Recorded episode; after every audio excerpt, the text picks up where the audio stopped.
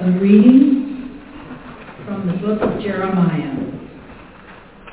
Woe to the shepherds who destroy and scatter the sheep of my pasture, says the Lord. Therefore, thus says the Lord, the God of Israel, concerning the shepherds who shepherd my people. It is you who have scattered my flock and have driven them away, and you have not attended to them. So I will attend to you for your evil doings, said the Lord. Then I myself will gather the remnant of my flock out of all the land where I have driven them, and I will bring them back to, to their fold, and they shall be fruitful and multiply. I will raise up shepherds over them who will shepherd them, and they shall not fear any longer or be dismayed, nor shall any be missing, says the Lord. The days are surely coming, says the Lord, when I will raise up for David a righteous branch, and he shall reign as king and deal wisely, and shall execute justice and righteousness in the land. And in his days Judah will be saved, and Israel will live in safety. And this is the name by which he will be called, The Lord is our righteousness. The word of the Lord. The Holy Gospel of our Lord Jesus Christ according to Luke. Glory to you, Lord Christ. When they came to the place that is called the skull, they crucified Jesus there with the criminals, one on his right and one on his left. Then Jesus said, Father, forgive them, for they do not know what they are doing. And they cast lots to divide his clothing.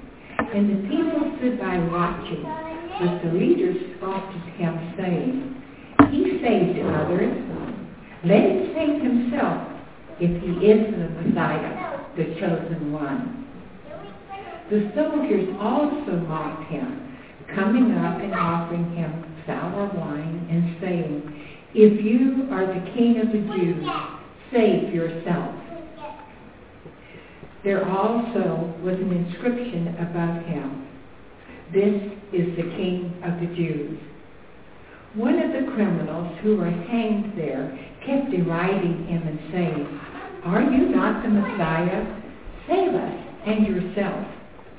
But the other rebuked him, saying, Do you not fear God, since you are under the same sentence of condemnation?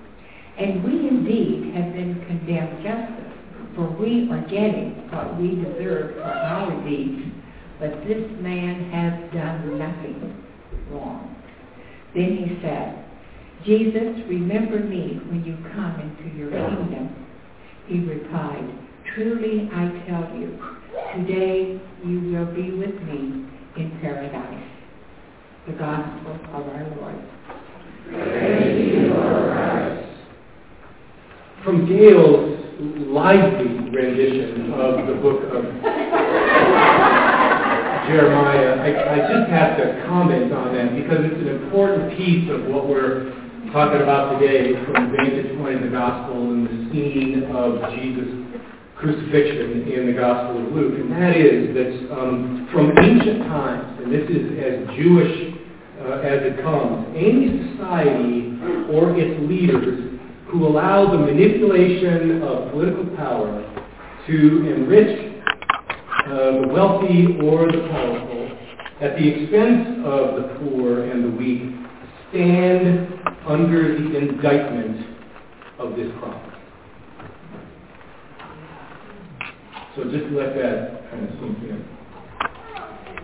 Uh, and, and same with the, the Benedictus that Gail led us in, uh, Canticle 16, the of Zechariah, very familiar. It ought to be, sounds almost like the song of Mary, which sounds very much like the song of Elizabeth. Remember the cousins in the Gospel of Luke.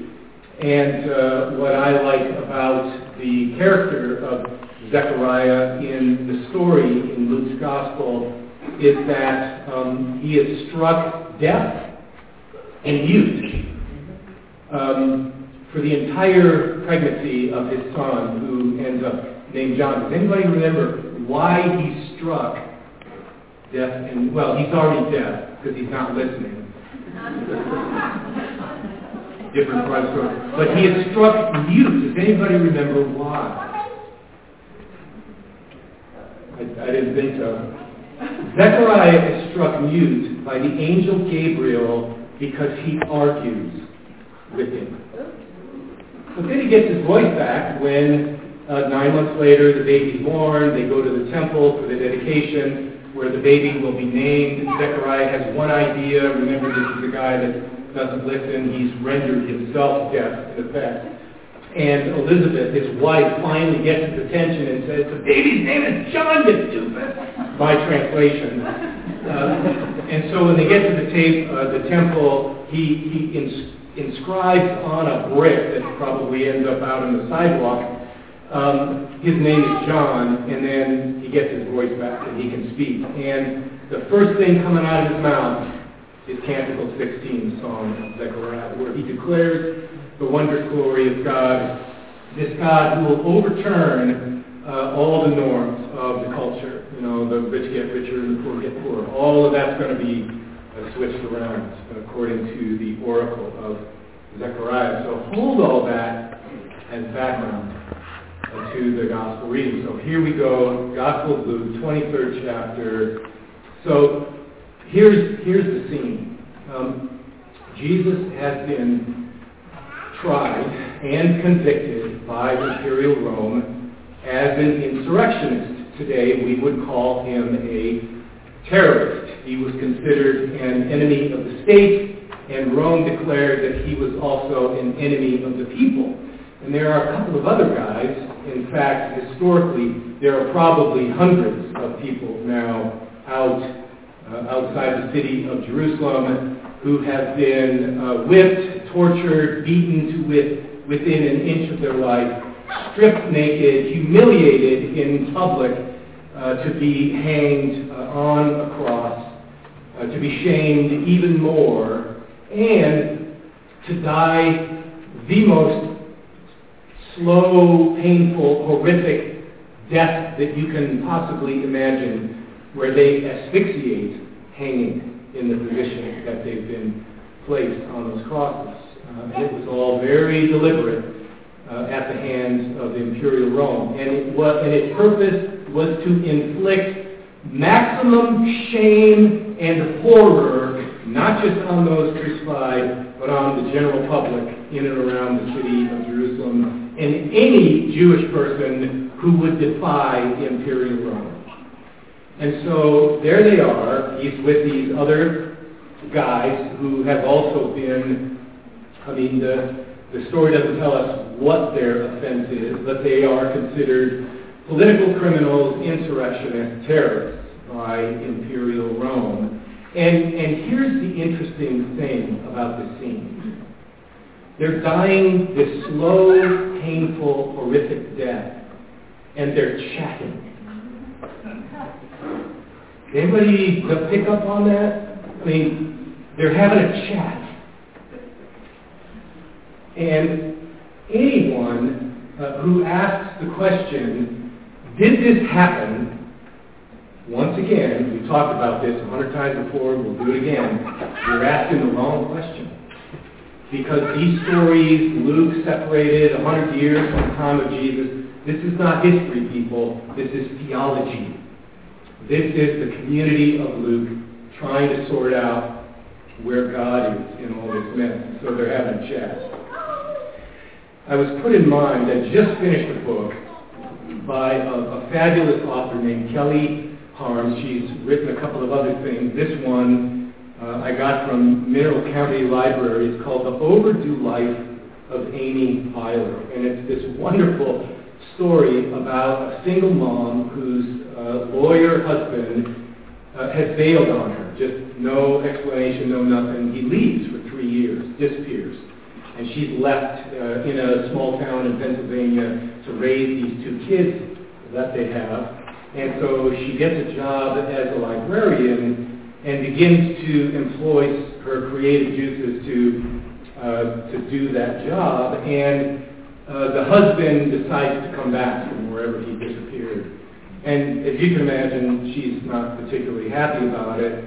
Uh, but both her kids and her good friends encourage her, take advantage of this situation, let this schlock husband or former husband of yours get to know the kids again. You take advantage, go somewhere, uh, have a mom's day out. And so she ends up going to New York City for a librarians conference where she ends up spending the entire summer in New York City, where she went to college. And, and she has two best friends in the whole world. One named Lena, back in Pennsylvania, who is an ex-nun. And her other friend, Talia, who is a fashion magazine editor in New York City, who has left town for some kind of uh, photo shoot in um, Florida, Miami, Florida. And so the, the, the main character, Amy Byler is her name, uh, she, her friends are encouraging her, her kids are encouraging her, go date, date people, mom. If you've ever, if you remember the dating scene. so anyway, so she's on a date with some good-looking guy who has the whitest teeth on the planet. And, uh, and he's bragging about, you know, all the things that he does as he travels around the world. And so she excuses herself from the table where they're having dinner, and she goes into the bathroom, and she starts texting her two friends, Lena and Talia. Here it is. Uh, anyways, Amy says, it was pretty hypnotizing to keep looking at his teeth. I think that's why I ordered that second martini. Lena, the ex-nun. Talia, she got the second martini.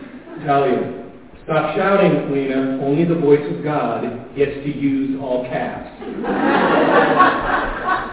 Lena, Talia, she got the second martini. Talia, I know, right? In caps. Amy Byler, did you get laid? Amy, I did not, but it was hard to resist him. Nina, the ex-nun, she's doing it wrong. She's trying to resist him. Talia, the fashionista, I know, believe me, I know. Amy, he looked gorgeous and the restaurant was amazing and he was kind of fascinating in his own right with his stories about traveling all over the world giving out IMF loans, but, Nina, yes? Amy, deep down, he was a tool. Do we still say tool? Talia, the fashionista. We do in the privacy of text conversations with other people our age. Lena, I never said tool. Amy, that's because you never dated a tool. You were married to God. Lena, the ex-nun, there were days when God felt like a tool. Talia, wow, you'll have to let us know how many other nuns you meet in hell. Nina, oh, like you won't get there before me.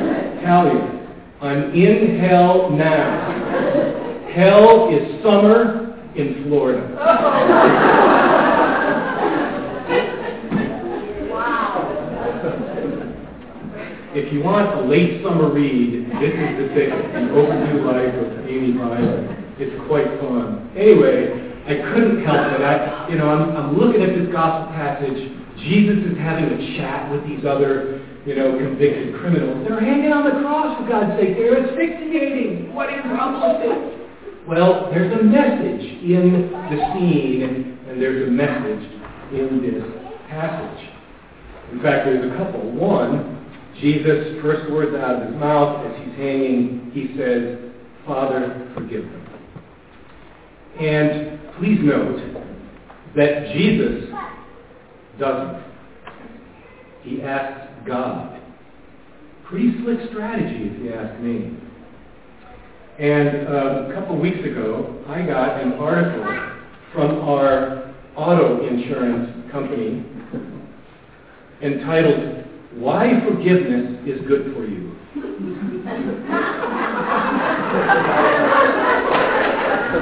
I'm not making this up. You can, you can it out after service. It's like. Why forgiveness is important. Insight into those who forgive. Strategies for forgiveness. It's like you, my insurance company. you've got to be kidding me. Anyway.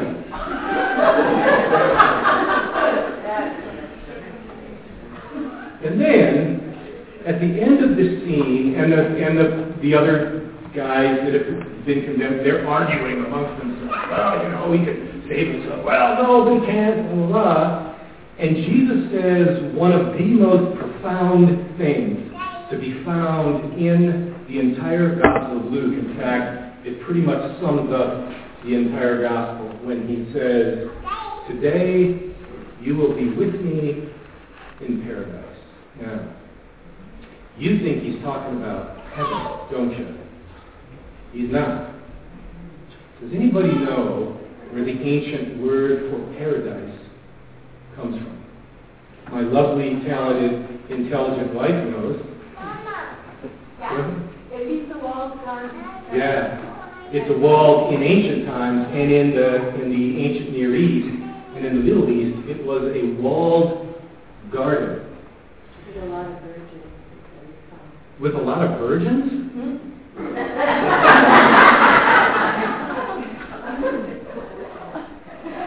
Bill, Bill's looking a little skeptical there. Donna's convinced. Um, okay, we'll go with the virgins. Um, in, in this particular scene, when Jesus says, Today you will be with me in paradise, the way the, way the Greek is parsed, now what he's talking about uh, is a garden that isn't walled, unlike you would find among the wealthy in the ancient Near East or in the Middle East. It is a community garden. And when he says, today you will, guess who he's talking to? Anybody want to take a wild stab at that? Now, he's having a conversation with the one criminal. But who's he really talking to? Yeah, all of us. Um, the, the way the Greek parses is Brian's point to himself, which you and I know is always kind of a stretch, but we're going to go with it anyway. Um, it's, it's the Greek version, it's Betty's all y'all. And so, in effect, what Jesus says, hanging from the cross, asphyxiating, is all y'all will be, will be joined together by the grace of God in a garden that is not walled and open to everyone. Everyone. This is profound, folks. And so you, you've got the kind of the latent threat of Jeremiah, you know, those who um, take advantage of wealth to build their wealth and their power on the backs of those who have been disempowered, those who are poor, stand under the, the ancient indictment of the prophetic words, um, and we now get a glimpse into what life could really look like in the face of death. That all will be welcomed into an open community garden. I came across this little story. A rabbi gathered together his students and asked them, How do we know the exact moment when night ends and day begins? One student piped up, It's when, standing some way away, you can tell a sheep from a dog. the rabbi was not content with that answer. Another student pipes up, No, no, it's when, standing some way away, you can tell an olive tree from a fig tree. Uh, says the rabbi, that's not a good definition either. Well, then the students ask, what's the right answer? The rabbi says, when a stranger approaches and we think he is our brother, that is the moment when night ends and day.